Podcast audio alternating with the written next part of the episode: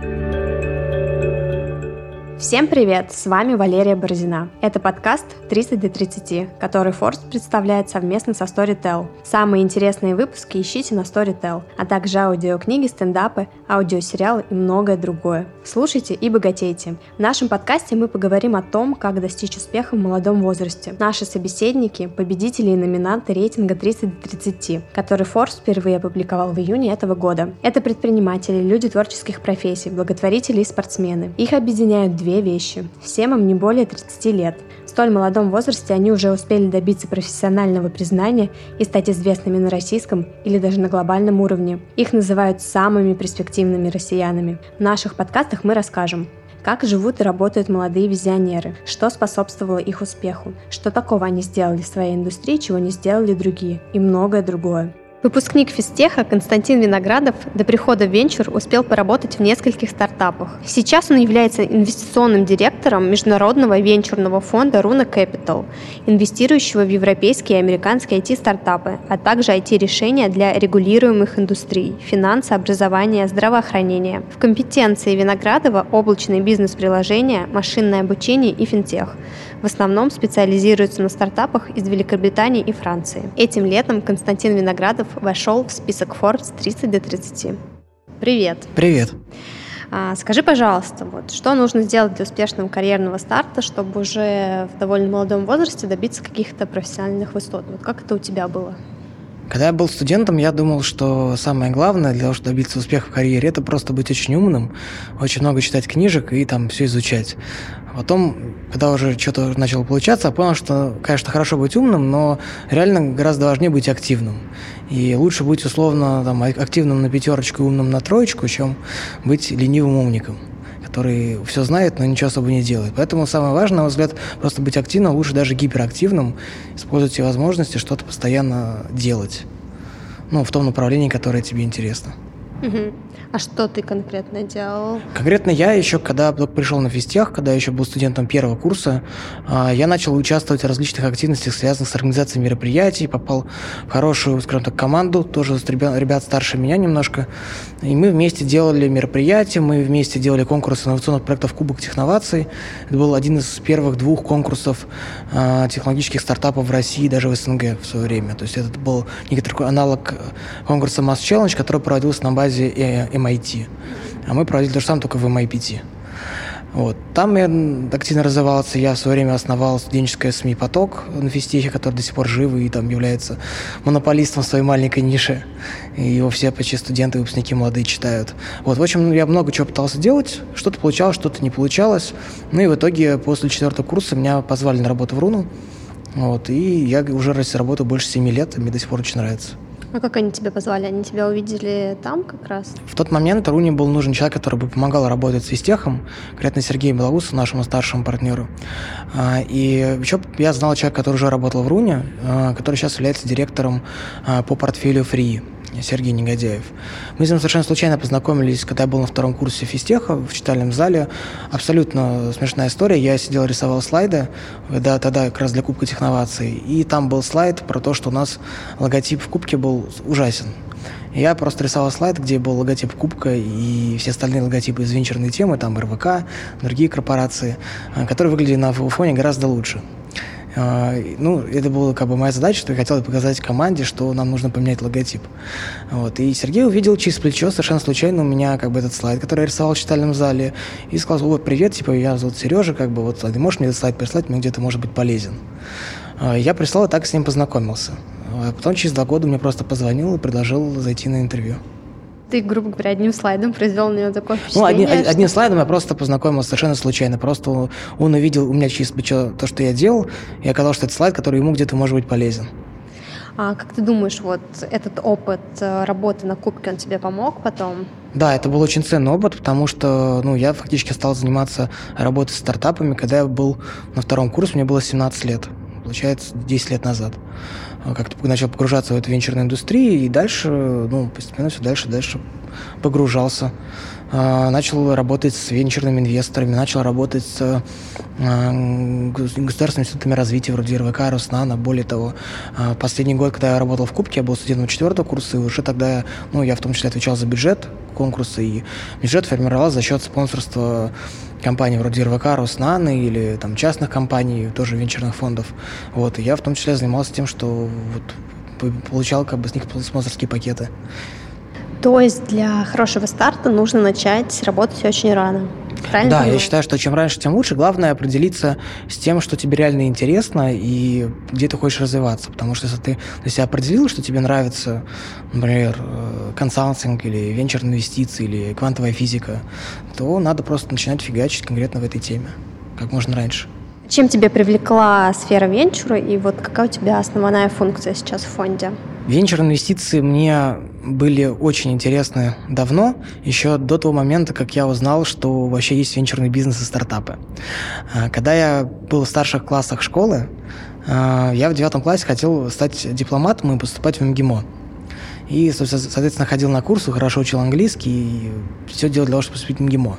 А потом в конце я понял, в конце девятого класса я понял, что, ну, языки как бы МГИМО, это, конечно, интересно, но вообще мне еще нравится математика, физика, программирование, и это гораздо как-то мне больше привлекало. Я стал учиться на курсах при ВМК МГУ, чтобы поступить, стать программистом.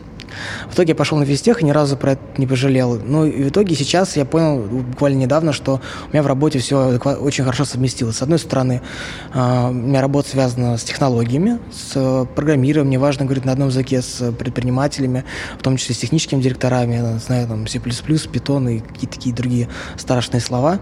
А, с другой стороны, я регулярно путешествую, я регулярно встречаюсь с людьми, часто убеждаю их в чем-то, часто пытаюсь каким-то образом оценивать. То есть, ну, эта работа немножко похожа на работу дипломата. А какая самая большая сделка, по которой ты принимал решение? Ты лично, ты можешь назвать? Самая большая сделка, скажем так, а, я не могу единолично принять решение, что мы инвестируем в компанию. Для этого у нас есть инвестиционный комитет, в котором стоит пять партнеров. Я могу вынести решение на этот инвестиционный комитет, и они могут проголосовать. А, но я тот человек, который часто говорит... Я тот человек, который не может сказать «да», но я тот человек, который очень часто говорит «нет». Потому что я отсекаю как раз большую часть компаний, которые в идеале должны попасть на инвестком у нас. А, компании, в которой я участвовал в сделках именно, и которые я, слушай, нам принес, и у нас как бы сейчас э, мы в ней находимся, это, наверное, компания Digital Genius на текущий момент. Хотя вот прямо сейчас мы э, делаем прям новую сделку. Я надеюсь, если у нас все получится, то она может стать даже крупнейшей какой-то момент. Вот. Но на текущий момент самый крупный это Digital Genius, это команда из Лондона. Они делают AI для uh, Customer Support, для автоматизации работы агентов поддержки и клиентов крупных компаний. И там, кстати, тоже uh, ребята, основатели, они тоже Forbes 30 до 30. Здорово. А сумму этой сделки ты можешь назвать? А, ну, нет, честно говоря, сейчас на текущий момент не могу назвать конкретную сумму, я, а, мы ее не раскрываем, но можно посмотреть, сколько мы вначале инвестировали. Про это были анонсы в СМИ. Угу. Но сейчас сумма больше, чем было в анонсе изначально. А в анонсе какая была? Я не помню. Не помнишь? А, ну ладно, хорошо. Эм, как стартаперам привлечь твое внимание? Вот, да, вот у тебя есть какие-то критерии, по которым ты их отбираешь? Вот когда ты говоришь нет, когда ты говоришь да? Я думаю, что есть несколько традиционных критериев, по которым венчурные инвесторы оценивают стартапы. Это продукт, это рынок, это бизнес, и это, конечно, на самом деле, в первую очередь команда. А дальше в каждом из этих э, четырех отделений есть ряд различных нюансов, на которые каждый инвестор смотрит по-своему. Если говорить про продукт, то, на мой взгляд, он должен решать массивную и больную проблему. Есть огромное количество стартапов, которые удовлетворяют одному из этих двух критериев. Например, есть э, истории, которые пытаются решить что-то очень популярное, за что люди не готовы платить деньги, потому что это совершенно незначащая штука для их жизни. То есть с ней их жизнь становится лучше, но не кардинально лучше. Либо есть истории, которые решают действительно важную больную проблему, но для очень узкой категории людей, и массово эта история не может быть. Вот это такая традиционная история про продукт. Ну, в целом продукт должен быть а, хорошим, должен вызывать некий вау-эффект у клиентов. То есть, если я там общаюсь с клиентами компании, они говорят, вау, это прям изменило мою жизнь, теперь у нас все там, не знаю, в 10 раз быстрее, или мы там в два раза больше зарабатываем, или мы в три раза меньше тратим. Это реально крутой продукт. Второй момент – это, конечно, команда. Э, основатели должны быть э, замотивированы делать крутой глобальный бизнес. Идеальные основатели, они, с одной стороны, уже опытные, с другой стороны, еще голодные. В том смысле, что ну, можно взять два крайних э, таких портрета основателей. На одном краю это э, студенты, которые еще мало чего знают, у них мало где был опыт, но они вот горят проектом, это смысл их жизни. И примером как раз такого студента, наверное, который сделал бизнес, является мой коллега по Forbes 3030, это Гоша Соловьев из Skyeng. Ну, в тот момент, когда он был еще студентом. Сейчас он уже опытный предприниматель. А с другой стороны, есть основатели, которые сделали три уже четыре бизнеса, заработали несколько десятков миллионов долларов, и сейчас они там делают очередной бизнес. С одной стороны, он уже много чего знает про, про жизнь, про бизнес, про то, как зарабатывать деньги. Но с другой стороны, если у него это не получится, ну, он такой, ну, ладно, я там два года интересно жизнь прожил, как бы еще зарплату за это получал. Ну, не взлетело. А для инвестора вот это не взлетело, оно гораздо больнее, чем для него, для, для предпринимателей. Поэтому идеальный фаундер должен быть где-то посередине. Ну и в целом, конечно, он должен быть специалистом своей отрасли, он должен понимать, что он делает, он должен хорошо знать боль клиентов, которые он пытается решить. А, в плане рынка, ну, это стандартные критерии для венчурных инвесторов. Венчурные инвесторы хотят видеть компании, которые ориентируют на рынке от миллиарда долларов и больше. Меньше просто неинтересно, потому что на это много не заработаешь денег. Ну и, наконец, бизнес. Там тоже есть много разных критериев. Конкретно мы инвестируем а, в software companies э, и Э, ну, скажем так, хорошим бенчмарками сейчас на рынке являются, когда отношения э, lifetime value, то есть тот денег, который компания может заработать с клиента за всю срок, весь срок его жизни, к, к цене привлечения этого клиента, оно, оно больше трех. Это такой средний бенчмарк по рынку, как температура по больнице, но на него можно ориентироваться. Если компания имеет этот показатель сильно больше трех, то это очень хорошая компания. Если один-два, то уже не очень. А ты, получается, на двух рынках работаешь. Это Франция и Великобритания. То есть ты ищешь стартапы там. Ну, я в целом работаю больше в Европе, но конкретно фокусируюсь на Великобритании и Франции с точки зрения географии. И э, по направлениям мне очень нравятся э, облачные решения для бизнеса, э, различные решения на основе машинного обучения и э, софтвер для финансов, для финансовой индустрии в целом. Я занимаюсь несколькими вещами. Там, то есть, во-первых, я ищу эти сделки, во-вторых, я их анализирую, пытаюсь понять, насколько это вообще разумная вещь, насколько из этого может быть большой бизнес, можем ли мы на этом заработать. Если в какой-то момент э, я для себя решил, что да, действительно классная история, я пытаюсь эту историю продать моим партнерам. У них тоже возникают вопросы, некоторые критические возражения, и задача методом, ну, практически, фактически научного исследования эти возражения как-то отрабатывать и прийти к выводу, что нужно нам инвестировать в эту компанию, либо не нужно. И если мы все-таки решили, что нужно инвестировать в компанию, то тогда задача, в том числе моя, договориться о выгодных условиях с этой компанией, на которых мы можем сотрудничать. Это основные задачи, которыми я занимаюсь. Но кроме этого, конечно, я занимаюсь еще работой с портфельными компаниями, помогаю им расти после того, как мы им дали деньги. А, и я еще сейчас, пока мы запускаем третий фонд, я помогаю привлекать а, инвесторов конкретно в наш фонд.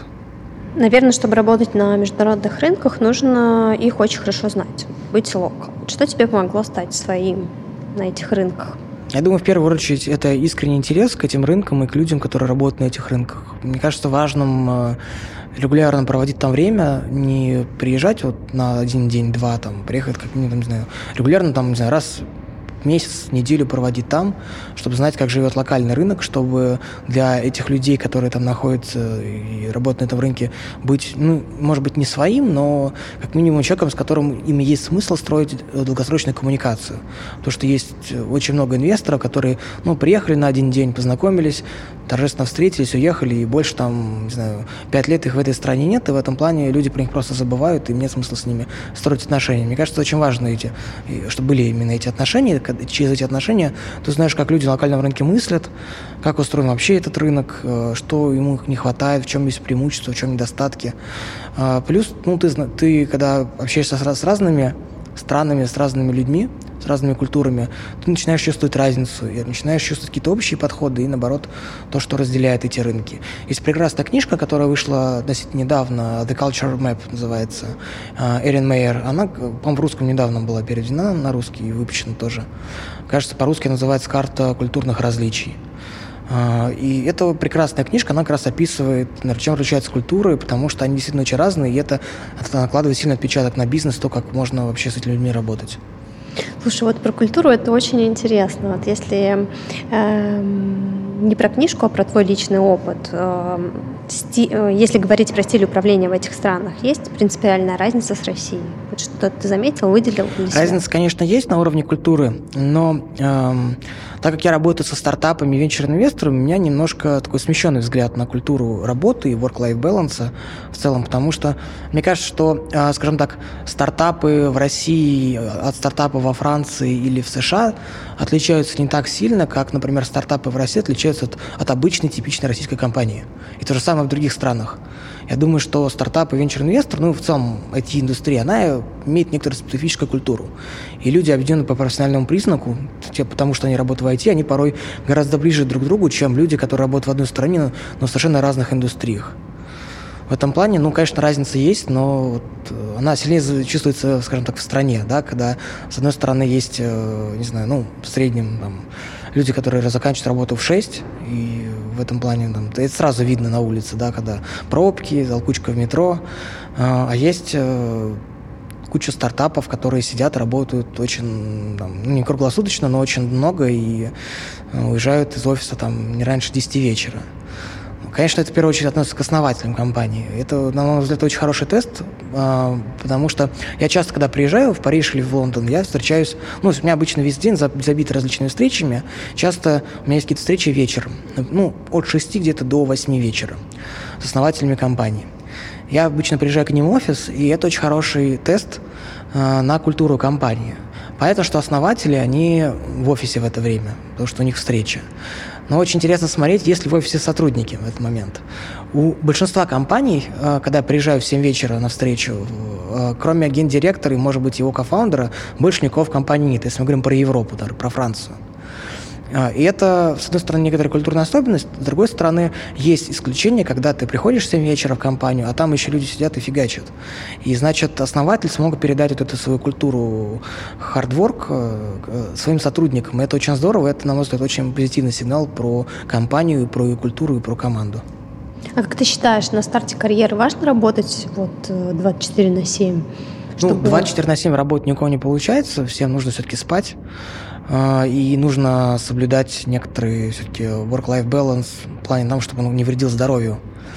А, на мой взгляд, нужно много работать, а, если ты хочешь реально добиться успеха. Успех и, скажем так, профессиональное признание, профессиональное достижение, но эта история интересная, наверное, лично для меня, но я понимаю, что она не для всех. Есть люди, которым просто комфортно работать 5 часов в день и зарабатывать, может быть, не очень много, но зато там наслаждаться э, общением с своими детьми, например, или чем-то еще. Ну, есть разные люди, э, но если говорить про стартапы, опять же, про венчурных инвесторов, то да, это, конечно, это работа, которая требует большого вовлечения, она совершенно ненормированная, и ты фактически работаешь все время, когда ты не спишь. Более того, честно говоря, я не очень представляю, как можно работать в течение ограниченного периода, наверное, там, с 9 до 5, потому что если работа нравится, а мне моя работа очень нравится, я не представляю, как можно про нее вот там до 5 вечера думать, а после 5 не думать. Я про нее думаю почти все время, когда я не думаю про там другие вещи, наверное, там, когда не думаю про свою жену, да, которые ведь тоже для меня важны. Вот все остальное время я думаю про работу. А сколько часов в день ты работаешь? А как понять, сколько я работаю, если я по работе думаю все время, когда я не общаюсь с женой или не увлечен чем-то еще? Ну, довольно много, наверное, ну, больше, чем 8 часов в среднем. А сколько перелетов у тебя в месяц обычно? Часто а, в командировках? Когда готовился к интервью, я специально посчитал в приложении. У меня есть прекрасное приложение, написано русским, э, русскими ребятами App and Air.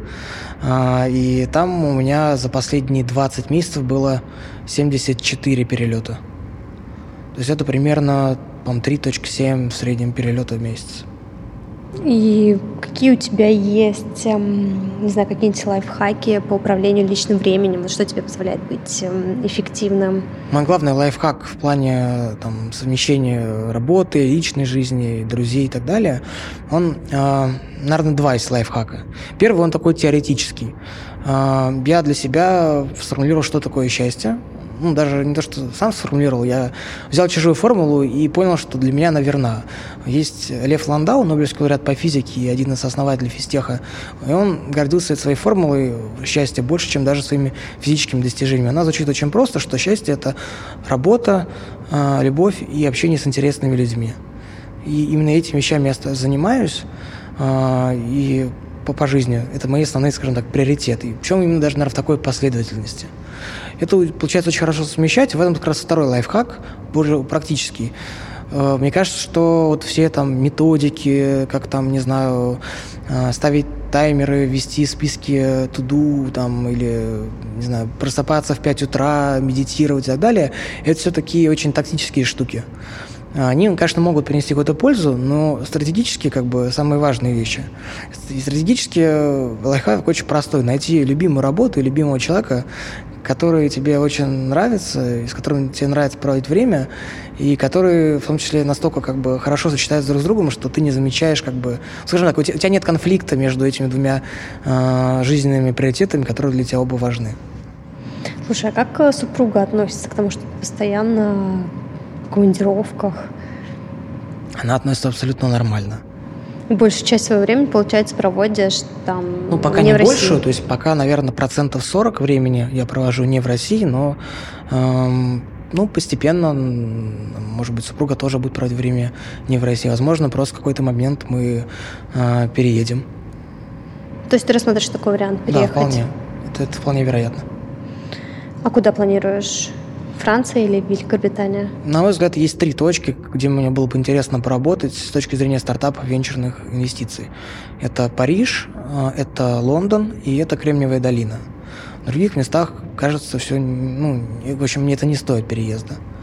Вот, сейчас, наверное, самый приоритетный это Лондон.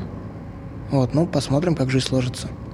Слушай, а если вот говорить про нетворкинг, про культуру мы поговорили, там есть какая-то принципиальная разница с Россией? Просто вот, э, не знаю, буквально там полтора года назад очень много было в СМИ материалов на тему того, что в Америке нетворкинг — это как смысл жизни, что даже на похороны человек ходит для того, чтобы с кем-то познакомиться. А в России наоборот, что он не работает вообще, все с этим плохо у нас. Ты как считаешь? На мой взгляд, нетворкинг — это очень важно, связи действительно решают почти все, а, но при этом эти связи, ну, то есть в отличие от мифов о том, что для того, чтобы там преуспеть, нужно, чтобы у тебя папа был, не знаю, олигархом там, или в «Газпроме» работал. А, эти, в общем, все эти связи не обязательно иметь приобретенными, не обязательно иметь как бы врожденными, их можно приобрести в течение своей жизни. И ну, процесс приобретения этих связей, нетворкинг, он как раз очень важен. В России его недооценивают. В России почему-то считают, что все как-то очень детерминировано. Ты либо родился э, с там, богатыми э, родителями, у которых много связей, либо ты родился, э, не знаю, у других родителей, и все, и значит, у тебя ничего не получится в жизни. Это не так. Э, все как бы, ну, как бы ваш там успех является продуктом ваших действий. И в том числе действий по выстраиванию связей. В России, конечно, это, мне кажется, недооценивается сильно. А тебе нетворкинг в твоей карьере сильно помог? Конечно, Или помогает? Ну, очень помогает. Ну, начнем с того, что там, история, как я попал в Руну, да, она тоже про нетворкинг. Просто я познакомился с случайным человеком в Ботолке, в читальном зале физтеха. А, регулярно помогает нетворкинг, помогает находить интересные сделки. Скажем так, самые лучшие сделки к нам в фонд приходят от наших друзей и партнеров, которые являются там либо какими-то отраслевыми экспертами, либо там топ-менеджером каких-то корпораций, либо другим предпринимателем, может быть, нашими портфельными фаундерами. Вот, то есть самые лучшие сделки, вообще самые лучшие штуки в жизни, они почти всегда приходят через каких-то знакомых людей, которые рекомендуют. У каждого человека бывают моменты в жизни, когда хочется его взять и послать к черту. Вот что для тебя было главным карьерным испытанием? У меня не было прям такого главного карьерного испытания. У меня были э, челленджи различные в компании. Э, ну, именно в плане работы руны с другими стартапами и работы в условиях конкурентного рынка. Бывали э, в том числе провалы. Ну, вот один из таких самых ярких для меня провалов было, который меня много чему научил. Это была компания, я не буду называть, что это за компания, но она в Лондоне. И у нас была ситуация такая, что мы хотим инвестировать в эту компанию, фаундеры компании э, хотят, чтобы мы инвестировали в компанию, вроде бы все друг друга как бы хотят, но в итоге сделка так сложилась, что мы не попали в этот раунд инвестиций. А это было связано с тем, что пришел фонд, который ну, очевидно, он очень сильный, он сделан человеком, который э, в топ-5-10 э, э, венчурных инвесторов в мире входит, вот конкретно по этой теме, где работает компания. Вот, он пришел и ну, предложил термшит, где он лидирует раунд, и они забирают весь раунд, и там еще немножко дают знакомым инвесторам, своим уже. Вот, и мы как бы не смогли ничего на это противопоставить, но и очевидно, с точки зрения фаундера, с которым мы общались, это было рациональное, правильное решение, на его месте сделал бы так же. Вот, но в результате Руна не попала в этот раунд, это было много обидно, и с тех пор я стал э, больше внимания уделять работе с э, различными другими венчурными инвесторами. Скажи, пожалуйста, вот э, как ты считаешь, знания, которые ты получил в университете, они тебе пригодились в построении твоей карьере? Да, они мне очень пригодились, несмотря на то, что я учился прикладной математике и физике.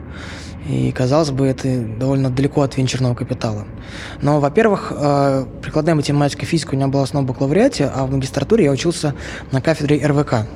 И это был первый набор как раз этой кафедры, она только запустилась. И фактически я учился как раз работать с стартапами, различным вещам, связанным с венчурными инвестициями. Прям там был такой набор. Фактически я работаю по специальности, как это смешно не звучит. А, и это было реально полезно. А если говорить про бакалавриат, там тоже были многие полезные предметы, которые напрямую особо как-то не пригодились, но косвенно они помогли развить хороший кругозор, хорошее фундаментальное мышление. А, ну, математика на самом деле очень сильно помогает в жизни. Просто потому, что она развивает мозги, и после этого ты начинаешь совершенно по-другому смотреть на мир, начинаешь строить модели, у тебя э, все становится проще. А особенно это становится проще, потому что начинаешь в том числе больше верить в себя. Если ты смог э, освоить там такие сложные вещи, как, не знаю, функциональный анализ и теоретическую физику, то освоить там какой-нибудь бухучет, ну, это там вопрос пары ночей. А было еще что-то, что повлияло на твою карьерную траекторию? А, Какие-то важные моменты Я думаю, выделяешь? что было много случайностей в жизни. Я думаю, что мне там, сильно повезло, что вот конкретно в тот момент, когда я э, там, думал, как бы, что дальше там делать, да, после бакалавриата, и Руну конкретно искал человека, и мне повезло, что я там познакомился вот э, с ассошиетом Руны, когда я был в втором курсе.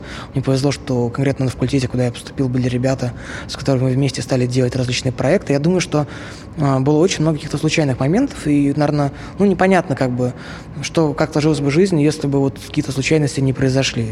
Я думаю, что здесь с одной стороны, как бы есть была некоторая там подготовленность к этим моментам, да, и были какие-то наработанные ресурсы в тот момент. Но, с другой стороны, вторая часть была абсолютно случайная, и все могло произойти совершенно по-другому. Как ты считаешь, какие навыки, знания, скиллы важны для человека твоей профессии? Вот что нужно знать и уметь делать? Я думаю, что важно, во-первых, э, понимать, э, как работают технологические рынки, и прям гореть этим. Венчурные инвестиции – это больше искусство, чем наука, к счастью или к сожалению. А, и вот нужно прям этим гореть. Нужно хотеть э, помогать стартапам менять мир. Для этого нужно жить как стартап, понимать, что в голове предпринимателя. В идеале самому сделать какой-то стартап, как бы не побывать в шкуре предпринимателя. Uh-huh. во-первых, то есть получается, что это такой опыт работы в стартапе. Во-вторых, это понимание технологических рынков и, э, ну, в целом технологий современных, то, что сейчас меняет мир. Третье – это общее ощущение, скажем так, бизнеса и, ну, некая просто смекалочка, можно так даже назвать. Ну, то есть э, понимание как бы каких-то нетривиальных закономерностей, да, и умение немножко посмотреть сбоку на вообще, что происходит, да, как-то нестандартно смотреть на бизнес-вопросы. Ну и четвертое, про это я уже говорил, это активность, даже скорее гиперактивность. Идеальный кандидат, который вот мы, мы недавно в Руну набирали человека, и мы как раз вот только что наняли, он работает, она, точнее, она работает сейчас первую неделю, вот у нас было внутри понимание, что человек должен обладать, он должен быть умный, должен быть активный, он должен э, в идеале иметь стартап-опыт, и он должен прям гореть этой темой. Вот четыре критерия, которыми руководствовались при отборе людей. А на что вы ориентируетесь? У человека какой должен быть склад ума? Аналитический или, там, не знаю, главное для человека, для инвестора уметь говорить, уметь общаться с людьми? Аналитический, конечно. Аналитический в первую да, очередь. В первую очередь аналитический, потому что э, успех венчурного инвестора зависит от того, э, насколько он хорошо умеет, ну, в том числе, предсказывать будущее. Ну, в среднем венчурные инвесторы очень плохо это делают, и мы тоже это плохо делаем, никто не умеет этого нормально делать. Но надо хотя бы пытаться. И чтобы это делать хоть немножко лучше, чем в среднем, нужно иметь аналитические способности. А, люди без сильных аналитических способностей, они могут придумать очень красивые образы, но там, дальше, чем, там, скажем так, эти образы могут быть полезны в художественной литературе, но не в реальной жизни и не в реальных инвестициях. А если говорить про рынок в целом, вот какие сейчас э, знания, навыки востребованы? Вот что нужно изучать сегодня, чтобы быть востребованным завтра? Я думаю, всем стоит учить программирование. Даже тем, кто хочет э, связать свою работу с чисто гуманитарными дисциплинами. Угу. Просто потому, что программирование оно, оно уже почти везде, и дальше будет точно везде. Во-вторых, э, оно учит мыслить, оно, что полезно в любой индустрии. А, в-третьих, это конкретный практический навык, который позволит в будущем создавать интересные вещи в любой отрасли, да, даже для художника это может быть полезно. Сейчас э, появляется там совмещение AI и искусства, на Сотбис продается кар- картина, нарисованная нейросетями, то есть это уже здесь, и дальше это будет все больше и больше. В этом плане мне сложно сказать индустрию, где нельзя было применить программирование. То есть, чтобы нас в будущем не заменили роботы или искусственный интеллект, нам нужно учиться программировать, чтобы не только. конкурировать Нет, с ними? Нет, ну, это, это не только. Э, как бы программирование это необходимо, но недостаточно условий, чтобы вас не заменил искусственный интеллект. Не, есть, конечно, профессии, где вот можно там продолжать э, делать свою работу, и искусственный интеллект вас не заменит. Там никто не будет заменять людей, которые, не знаю, там делают уникальные, не знаю, скрипки да, вручную да, там, снова там, как Страдивари, да, или там подобного рода вещи. То есть, конечно, есть ниши, где там все будет еще вручную очень долго. Но в среднем нужно уметь делать э, решать какие-то задачи у творческого уровня, которые не подвластны искусственному интеллекту. Если вы решаете э, задачу, которая довольно просто описывается алгоритмом, то, наверное, вам стоит подумать о том, что делать дальше через 10 лет. Что, что вам нужно делать будет что-то другое. Какие стартапы сейчас востребованы? Стартап, который решает реальные задачи, за которые люди готовы платить деньги. А, есть несколько тем, которые нравятся конкретно нам. Они не исчерпывают все интересные темы в стартапах, но говорит о том, во что мы больше всего верим. У нас есть три большие корзинки. Первое – это облачное решение для бизнеса, потому что бизнес, ну, в целом, довольно консервативная штука. А, есть какие-то бизнес-процессы сложившиеся, они медленно меняются, технологии сейчас меняются гораздо быстрее, чем меняется бизнес. Поэтому сейчас можно создавать новые решения, можно либо помогать существующим бизнесам становиться более цифровыми, либо создавать полностью новые цифровые бизнесы, которые будут со старым бизнесом конкурировать и выигрывать, скорее всего, в этой конкуренции. А вторая тема – это так называемый tech, это сложные программные продукты, а, мир усложняется, становится все больше и больше данных, все больше процессов, и все это нужно прав... всем этим нужно правильно управлять, это нужна правильная инфраструктура, на которой все это работает. И мы инвестируем в такую инфраструктуру. Это может быть а, веб-сервера, например, базы данных, это могут быть решения на базе машинного обучения, которое сейчас очень горячая тема а, которая действительно позволяет брать все эти данные, которые стали доступны, и решать конкретные задачи. А, и это третья большая тема – это IT для крупных регулируемых рынков, в частности, IT для финансов, образования и здравоохранения. На всех этих трех рынках а, э, там функционирует огромное количество консервативных организаций, это школы, это банки, это больницы, это университеты, все очень медленные, неповоротливые. С другой стороны, опять же, там появились новые технологии, и сейчас там можно создавать с нуля очень крутых игроков, которые благодаря новым технологиям, новому подходу а, смогут выиграть у старых игроков. Если говорить, например, про Россию, да, ну вот в финансах это Тиньков, в образовании это Skyeng, в здоровье, которая самая сложная, на самом деле, тема из этих трех в России, там, ну, там Яндекс Здоровье, Док Плюс тоже пытаются что-то сделать. Может быть, у них получится. А, ну и в мире такая же как бы история происходит, потому что университеты и банки консервативны во всем мире. Твой возраст никогда не был преградой на твоем профессиональном пути? Вот никто никогда тебе не говорил, что ты слишком молод, поэтому мы не будем с тобой работать, мы хотим работать с тем, кто будет постарше и поопытнее тебя. Никогда с такой проблемой не сталкивался? А, в самом начале, я думаю, э, такая проблема была, но я нашел очень простое решение этой проблемы. Э, люди воспринимают себя настолько, насколько э, ты себя воспринимаешь. И если ты веришь, что даже несмотря на твой юный возраст, ты, может быть, конкретно в этой теме там полезен, у тебя есть, конкретно есть компетенция, то это нормально. У меня был тоже случай, когда я только начал работать в Руне, я был пятикурсником, мне было 20 лет, и э, мне позвонил один знакомый по Руне, с которым я в Руне познакомился, который, ну, скажем так, федеральный чиновник очень высокого масштаба, уровня ну, замминистра. А я был студентом пятого курса, и ну, мы как бы никак с ним не связаны, мы просто знакомы были. Он, он правда, тоже физтех закончил. Э, нечто нас все-таки объединяло. И он позвонил спросить один момент, который он не знал, а я знал. И я понял, что, оказывается, даже зеленые пятикурсники физтеха могут быть в чем-то умнее, чем э, заместители министра, но просто конкретно потому, что эту тему они там лучше изучили. И неважно, сколько тебе лет, неважно, насколько ты классный и большой, важно, что ты знаешь, и что ты не знаешь, что ты умеешь, что ты не умеешь. И все. И если есть тема, которая там, знаю, там, когда задает контекст в этом контексте, ты хорошо очень разобрался, неважно, сколько лет твоему там собеседнику, там, он, там 50 лет там, или 20, важно, как бы, кто просто лучше эту тему понимает, да, и кто, насколько в ней компетентен, и все. И в, этом, в этот момент у меня что-то, может быть, так щелкнуло в голове, я понял, что ну вообще пофиг, сколько тебе лет, абсолютно. 20, там, 30, 120. Э, ну, просто надо как бы быть уверенным в том, что в чем ты разобрался, а если ты в чем ты совсем не разобрался, ну, надо разбираться, если это действительно для тебя важно. Какие проблемы есть у 25-30-летних э, людей сейчас в жизни, в карьере, в реализации себя? Вот как ты считаешь, какая сейчас у молодежи основная проблема? Я вижу много людей, которые не знают, чего на самом деле хотят э, и куда хотят двигаться. Э, поэтому они, может быть, наверное, могли больше прикладывать усилий, но просто они что-то одно попробовали, потом что-то другое, что-то третье, э, потом четвертое, ну и так, так бесконечно. Я думаю, что вот самое главное, это, скажем, в 25 лет уже хотя бы понять, что примерно, что ты хочешь в жизни – с точки зрения стратегической, да, там неважно на самом деле, где конкретно работать, да, в 25 лет, э, ну, то есть кому-то везет, он находит вот компанию, с которой вместе развивается, да, и ему через спустя 7 лет по-прежнему очень интересно. Кто-то там может менять различные компании. А это не так важно. Важно понять, э, что тебя реально драйвит и что ты хочешь делать в жизни. Вот. Это самое главное, и это многим не хватает. Как это исправить, честно говоря, у меня нет готового рецепта. Ну, мне, наверное, повезло, что вот у меня как-то это... Я, я понял это еще давно для себя. А, наверное, нужно расширять кругозор, пробовать разные вещи, пока ты не найдешь, что вот единственное, что тебе важно и нужно.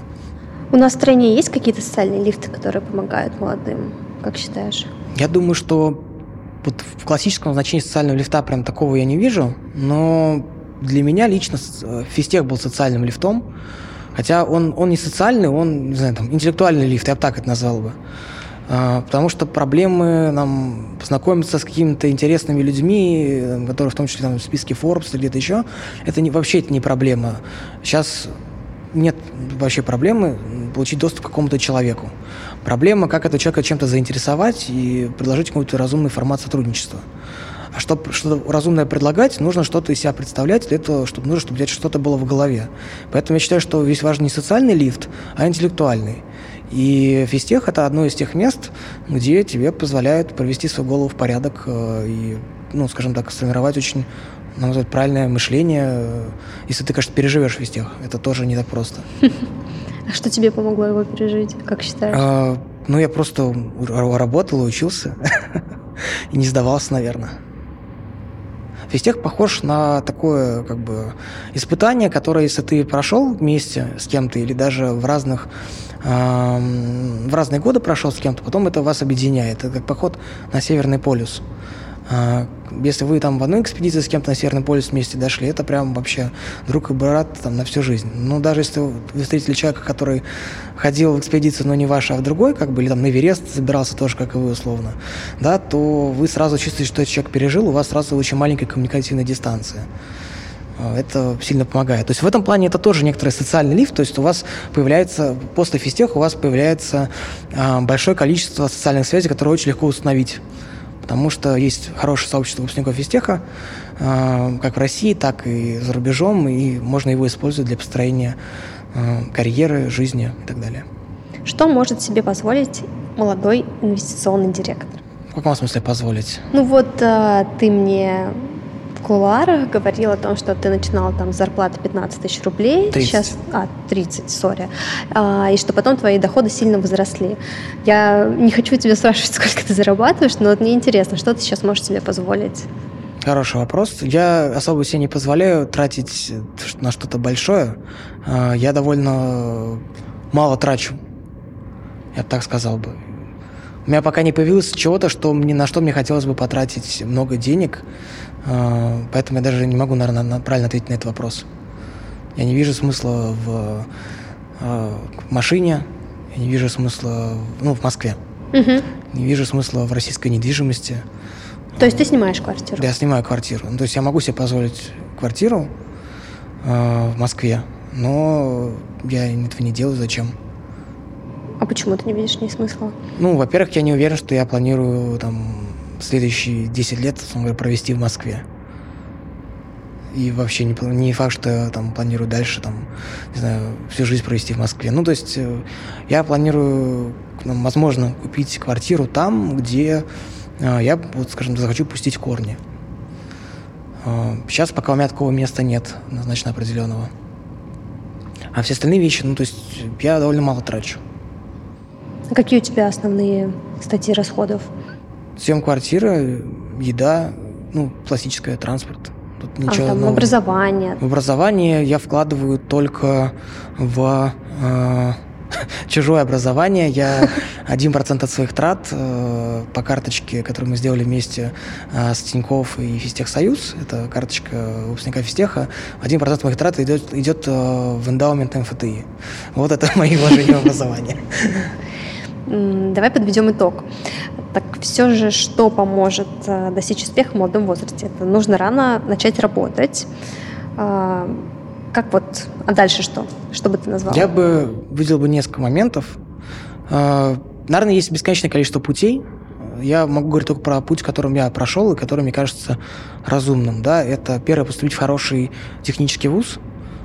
На мой взгляд, физтех, как бы, но, конечно, не только физтех, есть еще и вышка, есть еще и ИТМО, э, есть там физфак, мехмат, МГУ, есть МИФИ и так далее. А второй момент – это не ограничиваться этим вузом, потому что если ты а, будешь делать просто все как все, как бы, да, то у тебя будет средний результат и ничего интересного. Как говорится, если ты будешь слушать, а, жить по народным приметам, там, ты будешь жить как народ. То есть средняя зарплата, по-моему, в России, по-моему, 1030 с чем-то.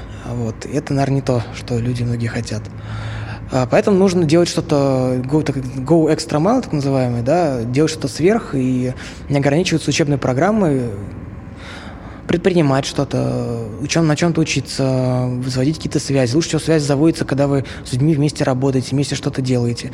Неважно, насколько это а, будет иметь там какие-то далеко идущие перспективы, это может быть просто организация, не знаю, студенческой дискотеки.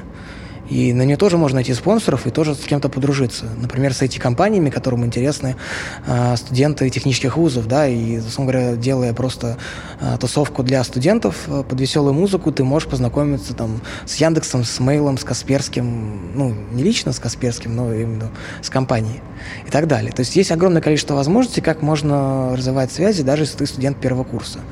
А, ну, в целом нужно правильно, мне кажется, еще расставлять приоритеты. Когда в какой-то момент я понял, что если на физтехе тратить 100% времени на учебу, ты можешь учиться на отлично, условно говоря, 5-0 э, средний балл. А если по правилу Паретта тратить на учебу всего 20% времени, то можно учиться на 4-0. Правда, конечно, нужно правильно эти 20% выбрать.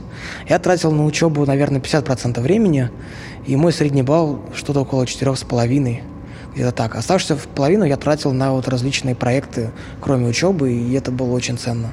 Посоветуй нашим слушателям то, что ты бы посоветовал сам себе. Ну, в принципе, я только что уже посоветовал, да, нужно очень активно э, что-то делать, что-то предпринимать. Наверное, из тех вещей, которые я э, не знал, когда я был на первом курсе, которые я знал дальше, э, есть пара советов, пара уроков, которые я выучил, которые, наверное, мог бы выучить раньше. Первый – это про веру в свои возможности, да, то есть нужно, то есть даже если какая-то есть очень сложная задача, которая кажется совершенно нереальной, э, почти любые задачи, оказывается, можно сделать за неделю. Вопрос просто в качестве, но вот за неделю можно почти все что угодно. Как показывает практика. Надо просто не бояться. Ну да, для этого, может быть, нужно будет работать по 16 часов в день, но это возможно. А второй момент – это читать книжки.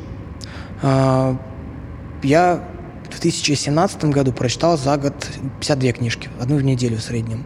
Сейчас я в следующие два года, вот там 18-19, читаю в среднем по три книжки в месяц, 36 год. И это при том, что сейчас у меня время гораздо меньше, чем когда я был студентом. Студентом я читал меньше, а мог бы, на самом деле, гораздо больше. И я считаю, что это ошибка.